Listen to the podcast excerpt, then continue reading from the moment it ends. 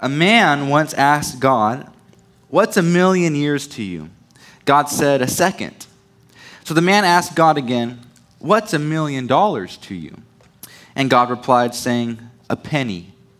So the man said to God, Well, would you give me a penny?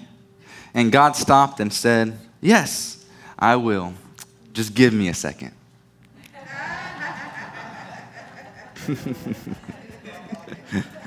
oh, lordy, lordy. Someone tell me to stop it already. Oh, man. You guys ready for the word today?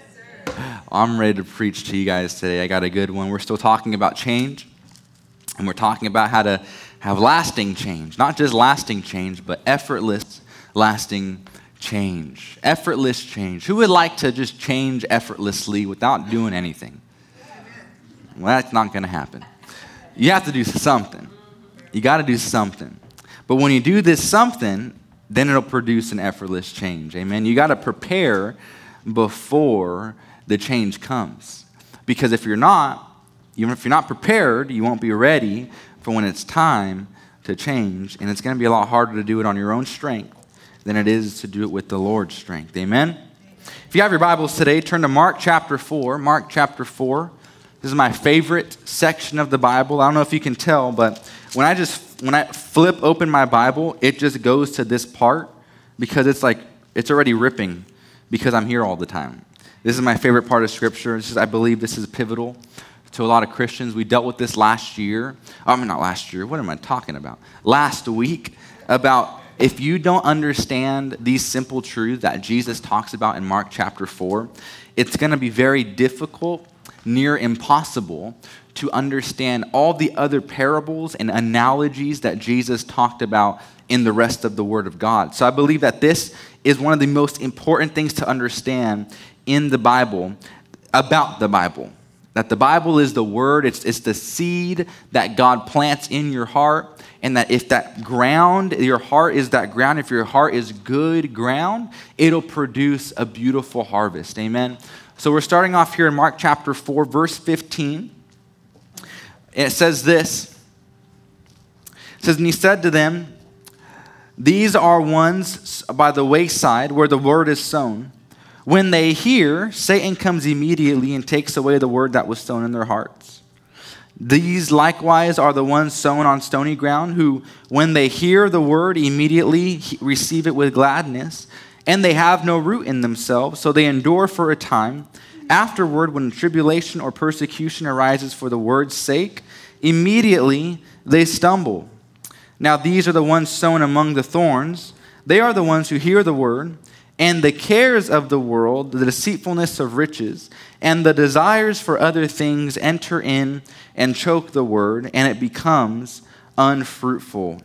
But these are the ones who are sown on good ground those who hear the word, accept it, and bear fruit, some 30, some 60, and some 100 fold. Someone say, Thank God for his word. Now, last week we talked about the word being the incorruptible seed that never stops producing. It's not the word's fault if it's not working in your life. It's not the seed's fault for not sprouting up, it's the ground's fault every time. You can have the most perfect seed, and if you put it in bad ground, it will never produce. On the contrary, you can have an old, old, old seed, very old, and if you put it in good ground, it can still produce. Remember, I shared the story of these, these people over in, um, in Israel with this 2,000 year old seed. The 2,000 year old seed that they found and that they planted into the ground 2,000 years later from when, it was, from when it's carbon dated. And it produced a date tree. It still produced fruit even after it's been old for 2,000 years, which goes to show it does not matter how old that seed is. The ground is where all the nutrients and all the life changing ability is, is where it's at. That's where the ground contains. The ground is the, is the important factor. The seed's the catalyst. The seed, it just it helps the ground turn the ground's nutrients into whatever that seed sprouts up to be. Amen. Amen. So today I don't have a, a title for today's message, but I probably I'll probably find one at the end of the end of the message or something like that. We'll see. So if you're writing notes, just leave it blank. I had a title, but then I didn't write it down, so we'll see what let's see what happens. So going back to Mark chapter 4. In verse 17, if you can put verse 17 back up, we talked about the ones who were sown on stony ground. They heard the word, received it with gladness. Then it said they had no root in themselves. So they only endured for a little time, but then tribulation or persecution arises for the word's sake. Notice in all these accounts, the enemy doesn't do anything to the ground. You noticed that before? The devil does not do anything to the ground. What he does is he tries to get the seed, not the ground. The enemy doesn't care about you. He doesn't care about you individually. So when affliction or persecution comes, don't take it personally. Because it don't matter if it was you or your neighbor. All he's trying to do is get that seed from out of your heart. That's all he's trying to do. So the first ground was hard ground. The seed didn't even plant. So the devil just came and, and took it. Didn't even have to fight for it. Didn't have to struggle with it. Didn't have to convince you to give it to him. Didn't have to hurt you. All he did was took it. That's all he did. The second ground was stony ground, meaning it was shallow depth. There was no depth of the earth, there was no lasting ground. It was shallow and it was probably a mile wide, but an inch deep. That's the type of ground it was. And so when it was planted, it, it, it was starting to germinate under the ground for a little bit, but then the, the persecution came and the people mocking them came. And the ones said, Oh, you're a Christian came. And that came with affliction and the hardship of life. And so, because of that, the seed died. The seed couldn't produce fruit. In fact, the ground or the seed, it sprouted up a little bit, but this, this says the sun came and it scorched it, it killed it. And those are the people who come to church and they, they love the word of God. They hear the word, they receive it with gladness, like it says, but then they, they don't understand anything else about the kingdom of God and how God operates. And then they think that when the devil comes and attacks them, it's God that's coming to strengthen them. And they get confused, and so they fall away. The Bible says they become offended or they stumble away. That word offense means to stop trusting someone whom you actually should trust. And that's what happens to a lot of Christians is they get a lot of hardship that comes their way and they scratch their head thinking, I go to church, I read my Bible, I pray, I give, I do all the things I'm supposed to do, but, but this still comes in my life. God, what's going on? And because of that and, and a lack of understanding, they stop trusting God and they just accept these things as a part of life. It's a part of normal Christianity. Oh, I guess these things have to come. I, I guess this hardship has to come in order for me to be strengthened. I guess, I guess my family member has to die for me to learn a lesson. And they don't understand the word, so the sun scorches it. And eventually, they either stop believing God altogether or they believe a very, very shallow version of God that gets them no results in life. I believe that's where most Christians are at. 90 percent of Christians, I believe, are those people who they love the word. They, they come to church and they receive it. They shout, preach it again, Pastor. But they don't have roots in them. And so they're shallow. They're shallow Christians. They'll go to heaven and they'll probably get there a lot quicker than others. So the third ground, well, the, the point I was, I, I didn't even get to this point last week. But I wanted to get to it today before I went on. Like I said before, notice how every time the devil comes to attack, it's for the word. It's for the word's sake. Again, it's not for you. He's not, t- he's not coming against you personally. People, when they criticize you, aren't criticizing you. They're, they're not personally attacking you. They're trying to get the word out of your heart. So when we allow the opinions of others to affect us, because notice it says persecution. When persecution comes, persecution does not come in the form of sickness. Persecution is only from people. That's it. You're only persecuted from a person. You cannot be persecuted from anyone else. That's why, that's why we can't ask God to redeem us from persecution, because God can't control people, contrary to most people's belief. God can't force people not to persecute. We all have free will, freedom of speech, and freedom of opinion. So when persecution comes, because it will, don't take it personally. Don't take it personally when we allow those opinions to affect us negatively, it's like, it's like we're running a race and it's a long race. And all of a sudden, we see someone in the grandstands yelling at us, saying, You can't win. You're not going to make it. You're not good enough. That's like us arguing and getting out of our lane, running up those grandstands and getting in front of them and telling them exactly why we're going to win this race and why they are wrong and how we'll prove that we will win the race. You know what you just did? You've lost the race. You might have won the argument, but you lost the race.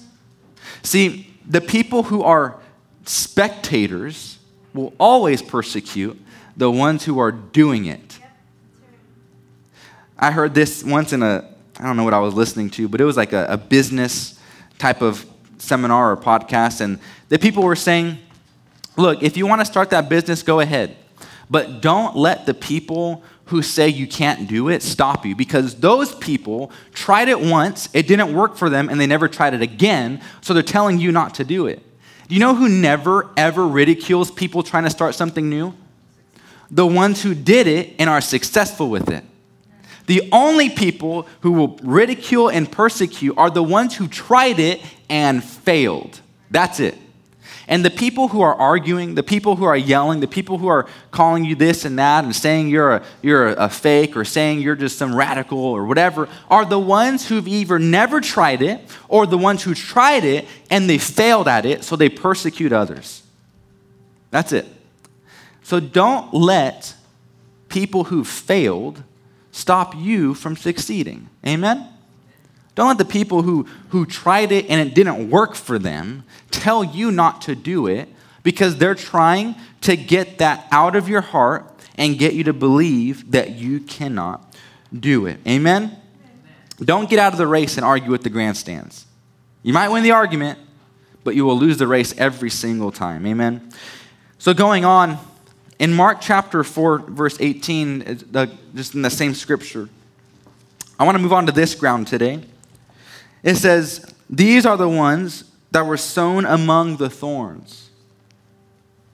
These are the ones sown among the thorns.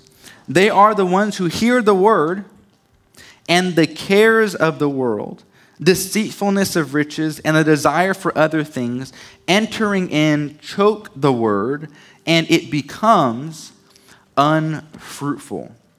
So, this is now the third ground. Who the end result of all three of these grounds so far have been the exact same unfruitful.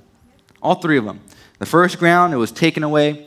The second ground, they became offended and their, their, their fruit dried up. And the third ground, they became unfruitful because underneath the ground, the, the root or the plant was choked. Underneath the surface, it was choked. Now, this is what I love about this. The first ground, again, had it wasn't even it didn't even dig into the ground. It wasn't even planted into the ground. The second ground was planted. So the devil had to attack the top of it to get it to die because it was shallow. It says the sun scorched it and it dried up and, and was unfruitful. So the devil had to fight to get this plant to die. But now check out the third ground. The third ground, it says, was planted among the thorns, and because of it, the thorns entered and choked it, not from above, but from below. See, these people, there's a good amount of Christians that are in, that are in, in this part of life where they've heard the word, received it with gladness, They went home, they studied it. They, they endured the persecution, they endured the affliction, they got through the other side, but something else entered and choked it. They, got, they, they, they might have seen healing before. They might have seen deliverance. They might have seen all these great miracles. They got through a lot of things that the other one didn't get through. But because the cares of the world, the deceitfulness of riches, the lusts of other things entered and it choked the word. It became unfruitful. These are the ones who have sown the seed into the ground with a lot of other things that are taking the ground's nutrients.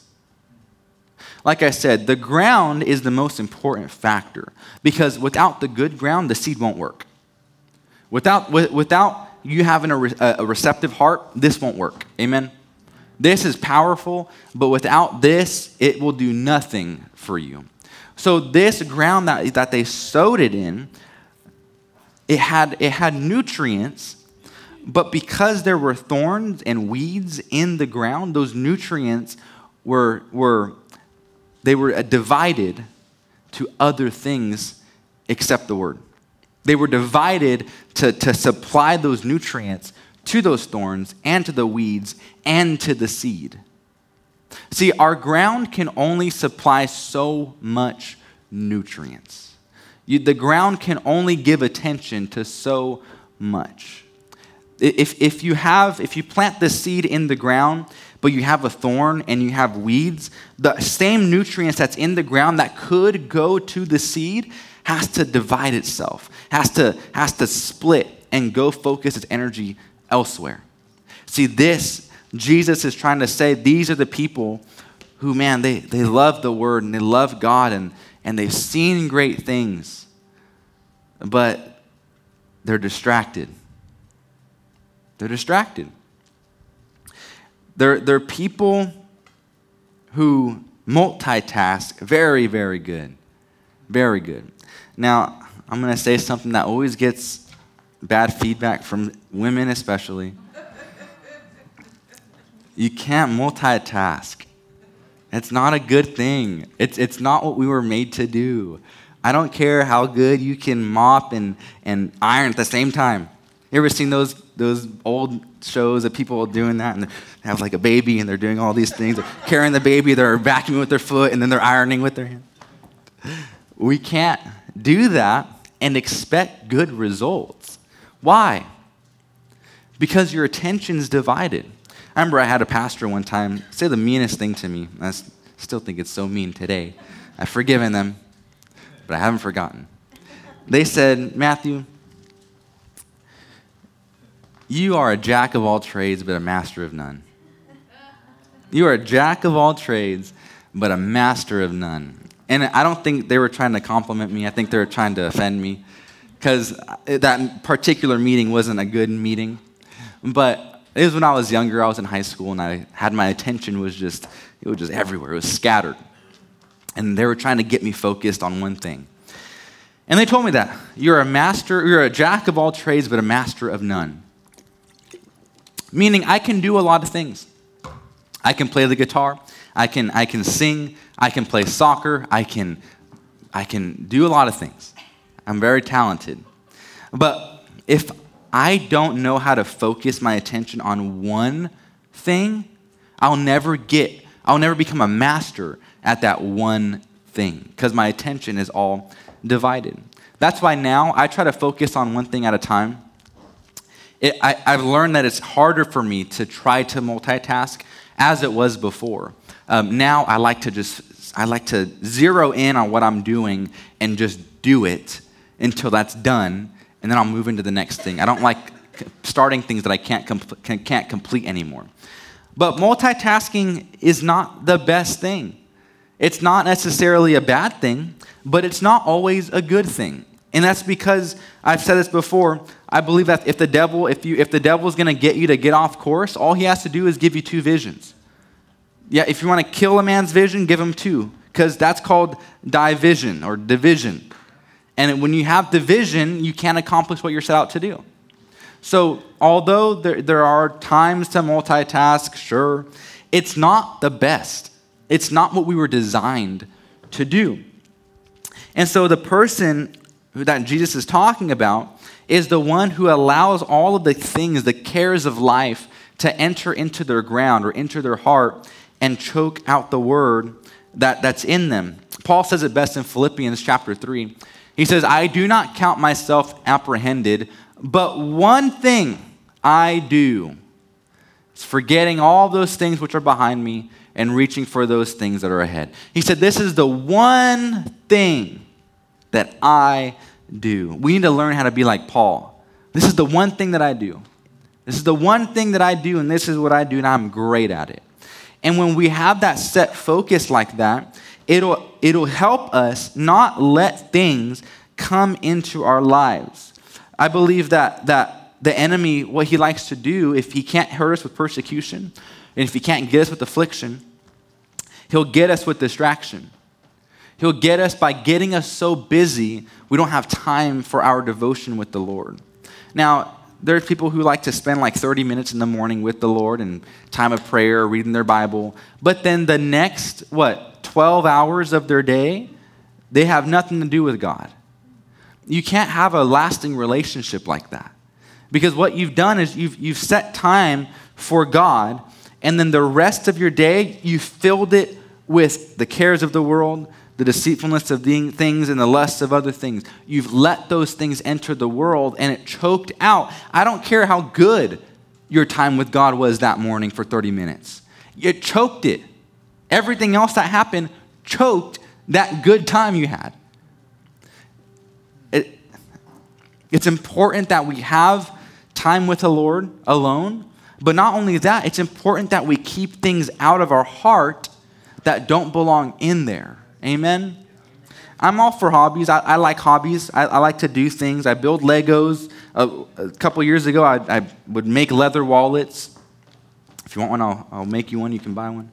But I like to do kind of like crafts and, and, and have my hobbies and, and watch shows. My brother in law comes over sometimes and we watch a show. And I like doing those things because they are fun. But the danger is when that becomes all of your spare time, you could be using that time to be with the Lord. You could be using that time to spend time in His Word. You could be using that time to further your, your spiritual development with God. But when we allow those things to become all of our time, that's what enter in and choke the Word.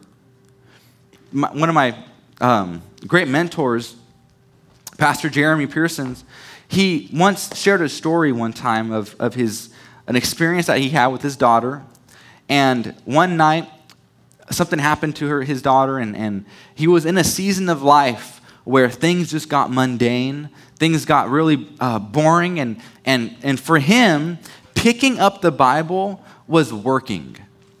He was, he was a preacher, he was a minister, he taught. And so whenever he picked up the Bible, it was work time. It was, okay, what am I going to get to preach? What am I going to receive today for my next message? And it wasn't how, what am I going to do with my fellowship with God today? It was strictly work for him. And so one night, he remembers recalling being in his bed and his beautiful wife next to him. And he said, I looked over to my nightstand and there was my Bible and there was my iPad. And I thought, I'll grab my Bible. But the moment I reached for it, I thought in my head, but I don't want to write a sermon today. And so he ditched the Bible and he grabbed the iPad, got his uh, Bluetooth noise cancellation headphones and put them on his head and just zoned out for the rest of the night, just checked out. And in hindsight, he's thinking, man, what am I doing? I got a beautiful wife next to me. I have the Word of God next to me. I could be doing so many better things than just checking out. And so he, he was doing that for some time, for a few months. And one night his daughter had this um, episode happen where she couldn't breathe. And uh, they prayed over her. They knew exactly what to do. They laid their hands on her. They spoke words over her. They confessed the word of god over her. They prayed. They believed that she'd be healed and nothing happened. And so they took her to the doctor to the, uh, to the clinic. And all the doctor had to do was give her a shot and she was back to normal and so she, they were very thankful that, that, that they had those doctors at their disposal but then he asked the Lord after all of it was done, he said, Lord, what the heck happened? I don't have time to confess powerless confessions. I don't have time to, to have nothing come out of my faith filled words. I don't have time for that. What happened? You, nothing, there was no power that came out of my mouth. There was no power that came out of my hands, yet I know all the power that I have. And the Lord said, Jeremy, you're trying to produce fruit without abiding in the vine. You're trying to produce this type of fruit without being to the fruit's life source. You're separated, you're checked out. And so he came to that point of his life where he, he had to repent of that and, and never again went, went back to that. And, and now they have their, her daughter, their daughter is perfectly fine. They have a son and they have a beautiful church that they pastor in Colorado. And now they're doing great. But I remember him sharing that with me and it hit home with me of man, I never want to get to that point of having the word not work because of me having the word not work because I'm not abiding. I have all these thorns in my life that are choking the word. See, hobbies are fun. I, I, play sports. Me and my dad and Eloy here at church, we have a soccer team that plays every Tuesday night, 6 p.m., if you guys want to go support us. And, and that's fun. I play on Sunday nights on another soccer team. That's fun. But the moment it gets in the way, of my time with God, that's the danger. That's the danger. And again, I'm not saying you can't have hobbies. I have hobbies. I'm not saying you can't watch sports. I watch sports. But be careful that those don't become thorns that enter in and choke what's actually giving you life. Amen? What's actually producing fruit. Thank you, Lord. There's a, a quote from a man, Stephen Covey, and he said, The main thing is to keep the main thing the main thing. Keep the main thing the main thing. When you do that, you'll be able to achieve a lot more things that, that you can get done. Um, I have a planner that I like to use just to keep track of my day to day things that I have to do, get done. And one of the things that I like about my planner is that it has three main focuses and then all the rest are small little checkoffs. So it, it, what I do is I look at it and it says, write down the three most important things you need to get done today. Then everything else can be underneath it. And so what that helps me do is it helps me focus on those main things. And once those are done, then I move on to all the smaller things, right? Then I move on to the things that really don't matter as much. Like, I'll, first I'll do, okay, sermon prepping and then I'll do something else for the church. I can't think of it right now. But then on the smaller ones, clean my golf clubs. Now, if I were to clean my golf clubs first, I have my priorities wrong. Amen? So we have to learn how to keep the main thing as our main focus, our main priority. And that should always be the Word of God. Always we should always, now, eh, like I said, you might be spending 30 minutes with God in the morning. That's great. Keep doing that. Keep doing that. But just make sure throughout the rest of your day, thorns aren't entering, weeds aren't coming in to choke it. Well, how do I do that, Matt? I work an eight to five job. I can't just read the word all day long. No, you can't. But you know what you can do? Meditate on it. Repeat scriptures all day long in your head. Say the word of God. If you can, put in headphones. Listen to the word of God. You can do something to keep God's word in your heart, in your head all day long. That's possible. How do I know? Because I did it working a nine to five job in an office on a computer. I had the liberty to do that. Some might not, but you're able to keep God's word in your heart. You got to keep it the main thing. In Hebrews chapter 3, verse 12, the author says this Beware, brethren. You know, if anyone ever tells you to beware, you probably should beware. You probably should take caution in what they're about to say because chances are it's going to happen to you. So beware. I've never seen a, a, sign that said, Beware of dog with no dog on the other side of it. Unless you're trying to scare someone and not go back there. But every time I see a beware of dog, I'm bewaring there's a dog. I'm not just going to go back there and not see a dog. Amen? So beware, brethren, lest there be in any of you an evil heart of unbelief in departing from the living God. Well, that's not me, Matthew. How can you say that? Hold on. Keep going. Next verse. But exhort one another daily while it is called today, lest any of you be hardened through the deceitfulness of sin. See, Jesus, or that writer of Hebrews, said that sin will harden your heart. That don't, don't be hardened through the deceitfulness of sin. I love what Mary said. That grace, it's not, it's not so you can continue to keep living in sin, it's so you can be freed from living in sin. So you don't have to live in sin. That's what grace is. But when you continue living in sin, you're hardening your heart. I mean, we've been through this so many times. I've taught so many messages on this. I wrote a book about it, The Power of Purity. Go look at it afterwards. About how when you are in an impure life, you harden your heart towards God, not the other way around. God will never harden his heart towards you. He'll never turn his back towards you. You will turn your back on God when you're doing things wrong. I relate it to this. I like to put things practically for you guys. The Bible says, remember last week we said how the first ground it didn't plant, but in, in Matthew's account it said it didn't plant because they didn't understand it. Well, I want to make you understand this today.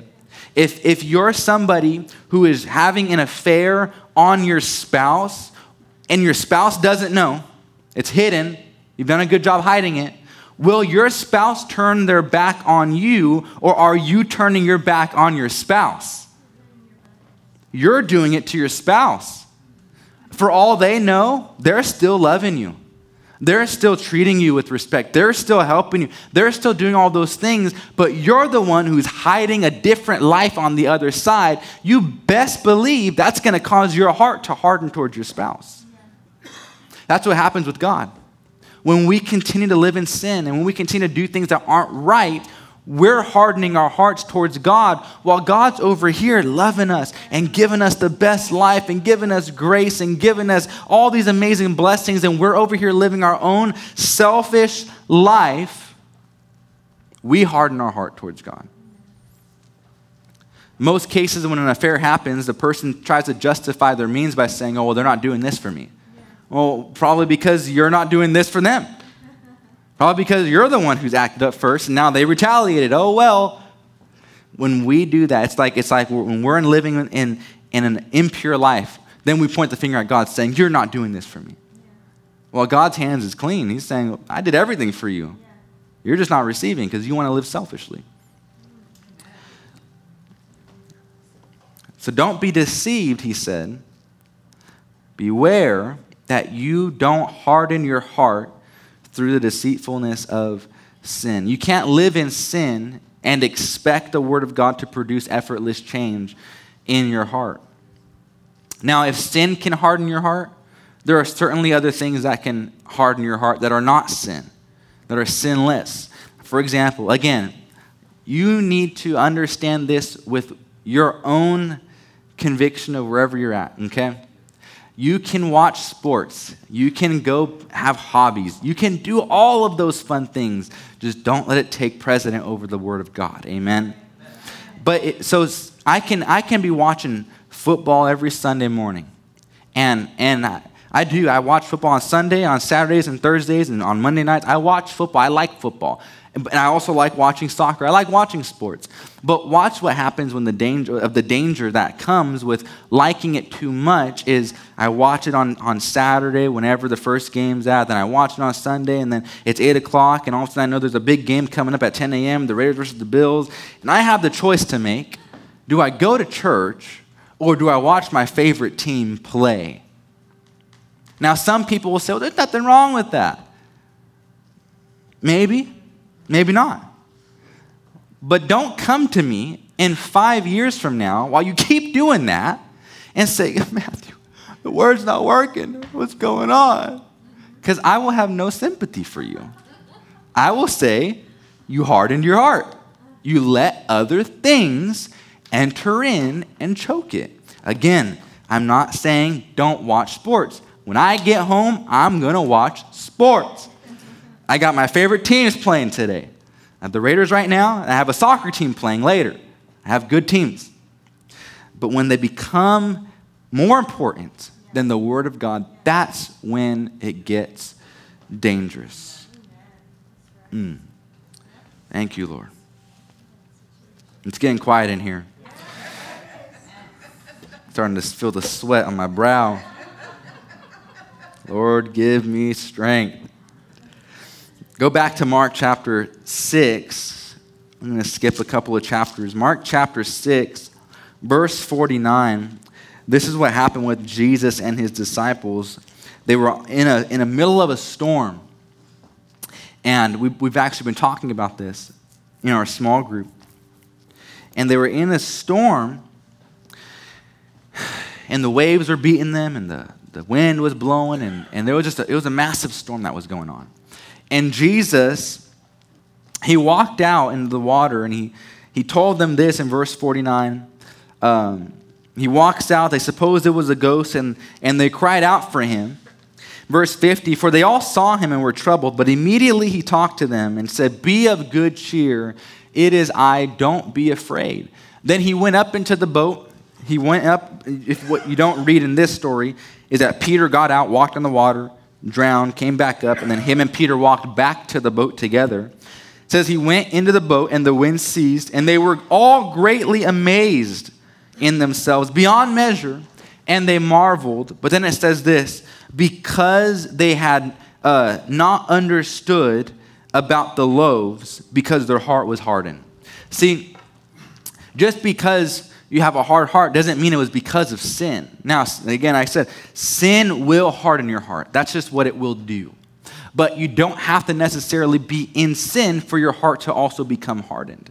It can be hardened by other things. It can be hardened by your hobbies. It can be hardened by, by anything that takes root in your heart that overcomes the word, that can harden your heart. So we have to be careful, friends. We have to be careful that we don't let those things enter in and choke the word. The disciples' hearts were not hardened because of, of they were watching something they shouldn't have been watching. Their hearts were not hardened because they were all having an affair. Their hearts weren't hardened because they, they were doing things that were sinful. Do you want to know what hardened their heart? It said they didn't consider the loaves but if you read in the other accounts, their hearts were hardened because they were focusing on all the things that were external that weren't that were that were showing them that they were going to drown. That's what hardened their heart. Not, not sin and, and living in a bad life. It was their circumstances that they were currently in that they were focusing on that hardened their heart. And because of it, naturally they're not going to think about the miracle. They're not going to think about what Jesus just did literally hours ago because they're so focused on what's happening right now. Has that ever happened to you? Yeah. You're so focused on, on the report that's ahead right now. Doctor said this. Your friend said this. Your, your family member says that. Something happened, and instead of looking back to what God's done, you look at what's happening right now and you get worried, you get fearful, your heart becomes hardened. Friends, the thorns and the weeds entered in and that choked the Word of God. See, you can't just give quality of time with God, like I said. You can't just have a 30 minute, really good prayer time. Oh, I cried my eyes out this morning and then the rest of your day, let the weeds and the thorns fill. Let the junk, let, let your, the lust of other things, let the opinions of others. You can't let all of that enter the, your ground because all your ground is trying to produce nutrients for everything you let in. You have to understand that. The ground is trying to supply life to everything that gets planted. If I plant a seed into a little garden box, for, for that time, all of the ground is going to focus its nutrients right there. But the moment I put another seed on the opposite side, that nutrient is now going to split and go to both. whatever you plant in the ground, that's where the ground will supply life. Good or bad. You get weeds in there, guess what? Weeds need more life than seeds. Weeds need more of that nutrients from the ground than the seed does. The seed just needs a little bit. The seed just needs a little bit. That's why you can put a seed in a little cup. It doesn't need, it doesn't, you don't need to plant a little seed in a giant box. You put it in a cup. And then it starts to produce. Now you put it in a bigger box. Then you put it in a bigger box. And then you put it into a garden. Amen? But weeds, oh man, you ever seen the, the, the, the roots of a weed? You ever seen the, the, the roots of a thistle? You know what a thistle is? It's ugly. I don't I recommend you ever getting one. They're like, they're ugly. They're tall. They're skinny. They got thorns on them. And I had one in my backyard last year. And I pulled that sucker out. And man, it was like this tall above ground, but the roots were like this deep. They were long. And I mean, it was pretty easy to get out because I'm, I'm a strong man. but when I first saw that thistle, I could have went like this, boop, and got it out. But because I waited for it to grow, I had to yank that thing out. I think I had to get a shovel to dig it. It was, it was a pain, right? The nutrients that our ground is trying to supply uh, to the seed, it will get dispersed among anything else that we plant, whether it is good or bad. In Hebrews chapter 11, Hebrews chapter 11, this is one of the, a, a really great part of Scripture, talking about all these great men and women of faith. This is like the hall of faith right here. And they start talking about these all the people who believed God and had promises from God. But then it says this in verse 13 it says, These all died in faith. How many, how many of you know that that's the best place, that's the best way to go to heaven? To go in faith. Amen. I mean, I hear people say, man, well, my, my grandfather, he was a believing man, and, and he died believing he'd be healed. Praise God. That's the best way you can go. I wouldn't want to die doubting. Die in faith, amen? And they all died in faith, not having received the promises. Now, what's the promises? Well, if you actually read everything in here, I have it highlighted in here. It's the, the promise of salvation and redemption. Abraham did not receive his salvation or redemption until Jesus came. Moses didn't receive his salvation or redemption until Jesus came. All of them died in faith, knowing salvation and redemption is somewhere in the future, but not being able to receive it right now. They all died in faith. But it says this but having seen them afar off, they were assured of them.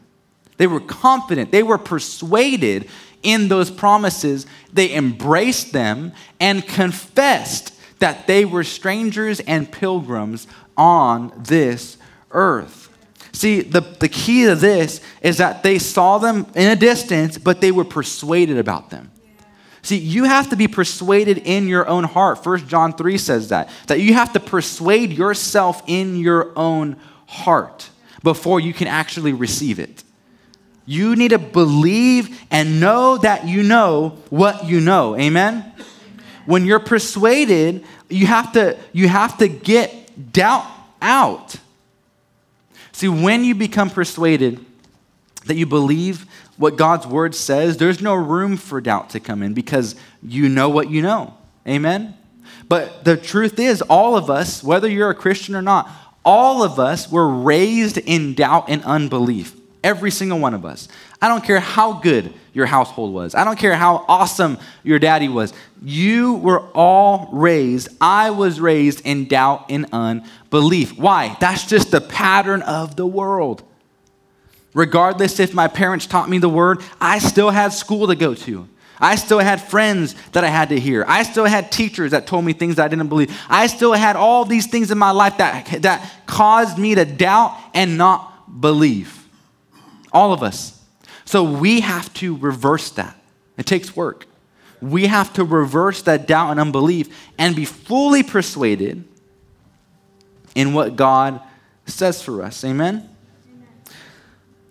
You can't, it's not enough to just hear people, they, they think, if I just hear a truth, the, Jesus says, You shall know the truth, and the truth will set you free. And they take it and say, If I just hear the truth, well, then it, it'll work. No, it won't. You need to know the truth. It's an intimate understanding, an intimate knowledge of the truth, not just hearing the truth. You need to be persuaded of the truth. Once you hear a good word, you need to get the doubt out and get the faith in. Amen? But you got to believe that that truth is the truth. Amen. See, they were all, they all saw the promises afar off, and then they embraced them. You know what that means? It became the focus of their life. They embraced those truths. And whatever that they did from that point on was to get to those truths. You got to embrace God's truth in your life about all the promises that He has for you. Amen. It needs to become the focus of your life. See, eh, like I said, hardening your heart isn't just from sinful things, it can be the report of people people's words that come against you. And, and that's what it says. They embraced them and then they confessed. They confessed with their mouth that they were not pilgrims of this earth. In other words, they started speaking things. There's power in your words when you understand the truth because when people rise up against us, when people come up against us and they tell us things that we don't need to know or we don't need to hear, those can act as thorns and weeds that choke up the word. They can act as a, a blockage to us receiving all the things that God wants us to receive. If you went to the doctor and the doctor said, Oh, you have this, or you have this many months to live, man, it doesn't, you, you can have all the words of the Bible in your heart. If you aren't persuaded, those words have become a thorn and a weed that choke that out. You want to know why that is? Because the first thing we do once we hear that word is we Google it and say, how long can this last for? Or how to relieve this pain? Or how to do this? And we, we believe the report more than we believe his word. If we believe the word, we wouldn't be even spending time Googling what does this mean? The doctor says I have this. What does that mean? For all I know, I don't care what he says. He's a liar. Mm. You know, doctors get so many things wrong all the time. I'm not against doctors. If there weren't any doctors, all the Christians would be dead. Because they don't have enough faith. I'm not against doctors. I went to the doctor a couple weeks ago for my knee, the one that I hurt. And he told me things I was like, I wouldn't even go for you for that. I went for my knee and you're trying to tell me other things? Get out of here. I still like him. He wants me to come back and have a checkup and Nope, it's not going to happen. On my knee, that is. Yeah. He told me I tore my knee. Does it look like I tore my knee to you? I don't think so. I don't think so. Where was I going? Hebrews chapter 15, or 11, verse 15, just a couple verses down. It says, now this is talking specifically about Abraham and Sarah. It says that they truly had called to mind the country where they came out from, they would have had the opportunity to return. In other words, if, if they thought about the place that they were leaving, if they thought about, oh, the good old days, if they thought about, oh, my family, all my friends, if they thought about all that stuff, they would have had an opportunity to turn around and go back to all of it. In other words, you can reverse this and it, you can make this say, if they weren't mindful of the country they came from, then they wouldn't have an opportunity to go back. If we're not thinking about doubtful things, then we're not having opportunities to be in doubt. Amen? Going back to what I said, if the doctor told you something, don't go Google it because you're just thinking about it now. Don't mind that. Don't be mindful of that because if you're not mindful of it, you will not have an opportunity to go default to that. Amen? You can't be tempted by something you don't think about. I don't care who you are. If you have not thought about it, you cannot do it. Mm. That, that'll, if you understood that alone right there, that could be a whole sermon. If you have not thought about it, you cannot go do it. If you have not thought about cheating on your spouse, you will not go cheat on your spouse. You're not entertaining those thoughts. Mm. I, have never met someone who, had, who has had an affair say, oh, I've never thought about having an affair. No, you, you probably looked at something you shouldn't have looked at. You probably looked at that lady a couple times and, and said something to her you shouldn't have said and, and then did something you shouldn't have done. There's no way on God's green earth you can say, I never thought about doing this. And then you did it. Every single thing we do, we've thought about before. Mm. There's good truth in that, friends. There's good truth in that. See, you want, do you want to know the key to being an overcomer? I got the key in my pocket right here. You want, you want it? Got the key right here. The chapstick. The key to being an overcomer is refusing to think about anything contrary to the Word of God. Refusing. Not, not just not doing it, refusing to do it. You ever, okay, me and my wife, we like to watch Hallmark. Anyone watch Hallmark? We like the Christmas things, and right now we're currently watching a show, really clean and, and really good. And we are watching this show, and I, I guess Hallmark is like for older people. because every single commercial that plays after the show is about some sort of sickness.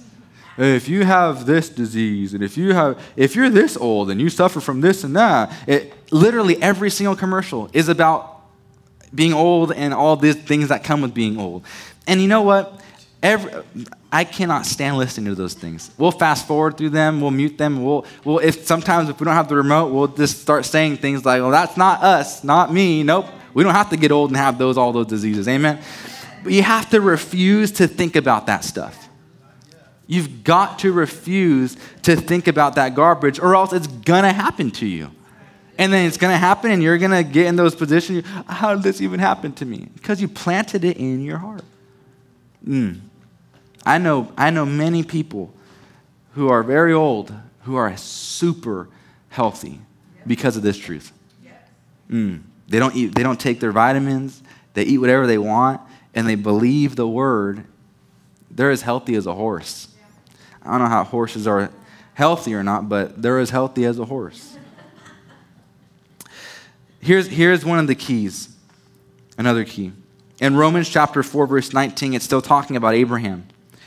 And it's about him receiving the promise from God that they would have a child. And this 25 years later, after the promise, they received the child. And they were old, old people. I mean, they're older than anyone in this room. Old. And the Bible says in Romans 4, verse 19, I'm going to read it out of the New King James. It says, Not being weak in faith, he did not consider his own body already dead since he was about 100 years old. I told you he was old. And the deadness of Sarah's womb, because she was old. He did not waver at the promise of God through unbelief, but was strengthened in faith, giving glory to God, being fully convinced that what he had promised, he was also able to perform. Now, I'm going to read this also from the New International Version. It's not on the screens, but it says this without being without weakening his faith, he faced the fact that his body was as good as dead. I don't believe that this is accurate. It completely misses the key to being strong in faith. Being strong in faith literally said, not considering. I don't care what my natural circumstance is. I'm not going to consider it. I'm doing what God told me to do. Being weak in faith is going, okay, I'm I'm 100 years old. My wife is 100 years old. She's barren. How old can a woman be and still give birth? That's considering your body. That produces doubt. Because then you get WebMD, you can't. It's impossible. Then you get all these reports that, all these fake things that say that it can't be done. Maybe in the natural, sure, but we don't live in the natural. Amen? And that's what separates us from overcomers is that the overcomers don't just stop where the natural says to stop. We go to the supernatural. Amen? We go to the spiritual realm. We don't just stay where the doctors say, oh, this is going to happen to you and you're going to experience this and then you only have this much money. No, we go to the supernatural. Amen? Amen? Not just the natural. So, for the fact that he did not consider his own body, he didn't even take the time to think, how is this going to happen? We're old. He trusted in God through faith. He says that he did not waver through the promise of God through unbelief, but was strengthened in faith. He only focused on the word about that child. That's all he focused on. So God says it's going to happen. I don't care how old our bodies are, that's going to happen. I don't care what this says, that's going to happen. Amen? Thank you, Lord. See, faith comes by hearing and hearing by the word of God. If I can have the band come back, come back up. Faith comes by hearing and hearing by the word of God. Fear comes by hearing and hearing the report of the world. Fear comes when we hear doubt and unbelief. Fear comes when we hear negativity. That's why, friends, it's so important that it's not just sinful things that harden your heart, it's people's words that come against you. It's people's opinions that have no, no relevance to the Word of God themselves. Those become weeds, those become thorns. Birds of a feather flock together. Amen? And if you believe that, I believe that the Word says that evil communication corrupts good behavior. Worthless association is translated to. Worthless association. Who you're around dictates what you receive. If you're not around people who are faith filled people, encouraging you, inspiring you, building you up in faith, if you're only around people who keep telling you things about their how, how they're sick and how they're dying and how all this is happening to them and that, all the negative things of the world, you're gonna get that rubbed off on you. I'm sick and tired of hearing people complain about all of their issues. I really am. I don't like being around people. I'm gonna be honest with you if you don't see me around you much, it's because I don't like what's coming out of your mouth. If, if I'm not hanging out with you, if I'm not having a long conversation with you, it's because I checked out the moment I heard complaining come out. I do not like it because I do not want that to get in my heart. I don't want that to get in my head. I want the Word of God only. And if I hear things that are contrary, I'm out. I'm just being honest. I believe the Word is true and everyone else is a liar at that point. You might not like that. You might think I'm weird, but I think you're weird for not doing that. I think you're weird for, for allowing what the opinion of the world to dictate what your truth is. Like I've said it before, there are natural facts, but there are spiritual truths. The natural fact might be that you're dealing with this. Absolutely. I understand. But the spiritual truth is so much more important than the natural fact. And that's where I I see myself with as opposed to the natural fact. Isaiah chapter 54 verse 17 says, "No weapon formed against you shall prosper, and every tongue which rises against you in judgment you shall condemn. This is the heritage of the servants of the Lord, and their righteousness is of me." Go back to the other one.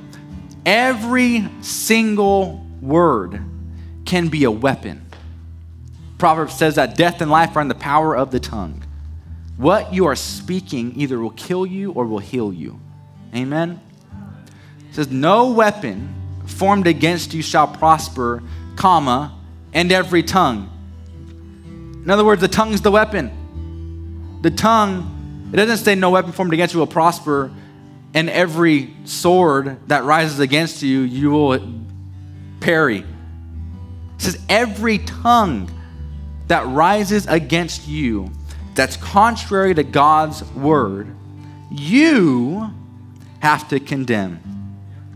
See, we're real good at when Satan comes and he's all dressed up in a red suit with his horns and his his, his spear or whatever he's holding. We're real good at condemning that and rebuking that. But what about when it's through your friend? What about when he's speaking through a, a family member?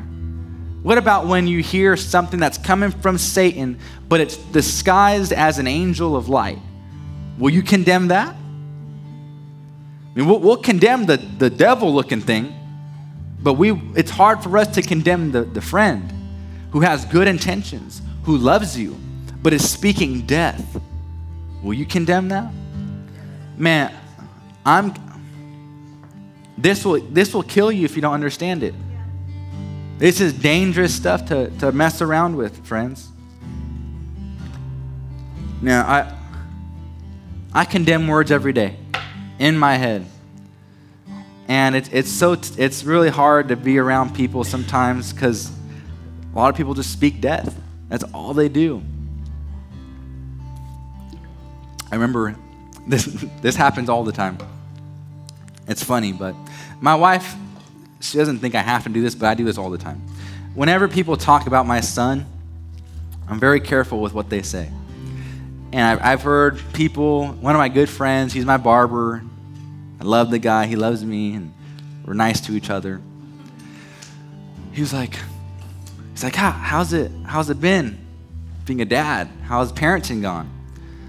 Like, been good. It's been fun. He's a real easy baby, easy going, loves to laugh, not high maintenance, independent. Oh, yep, that's if that's the first one, then the second one's gonna be horrible. And oh my, every single time I hear that, in my head I'm going, not for me, maybe for you, you're ah. And in my head, I'm condemning words all the time. All the time. And Stephanie, she's like, he doesn't even know what he's saying. Don't let it bother you. I'm just very careful with what comes in my head. I'm very careful with the words that come through, that come into me, that come through me, that come out of me. If you would have known me about six, seven years ago, the words I, sp- I should have been dead a long time ago. The words that I spoke.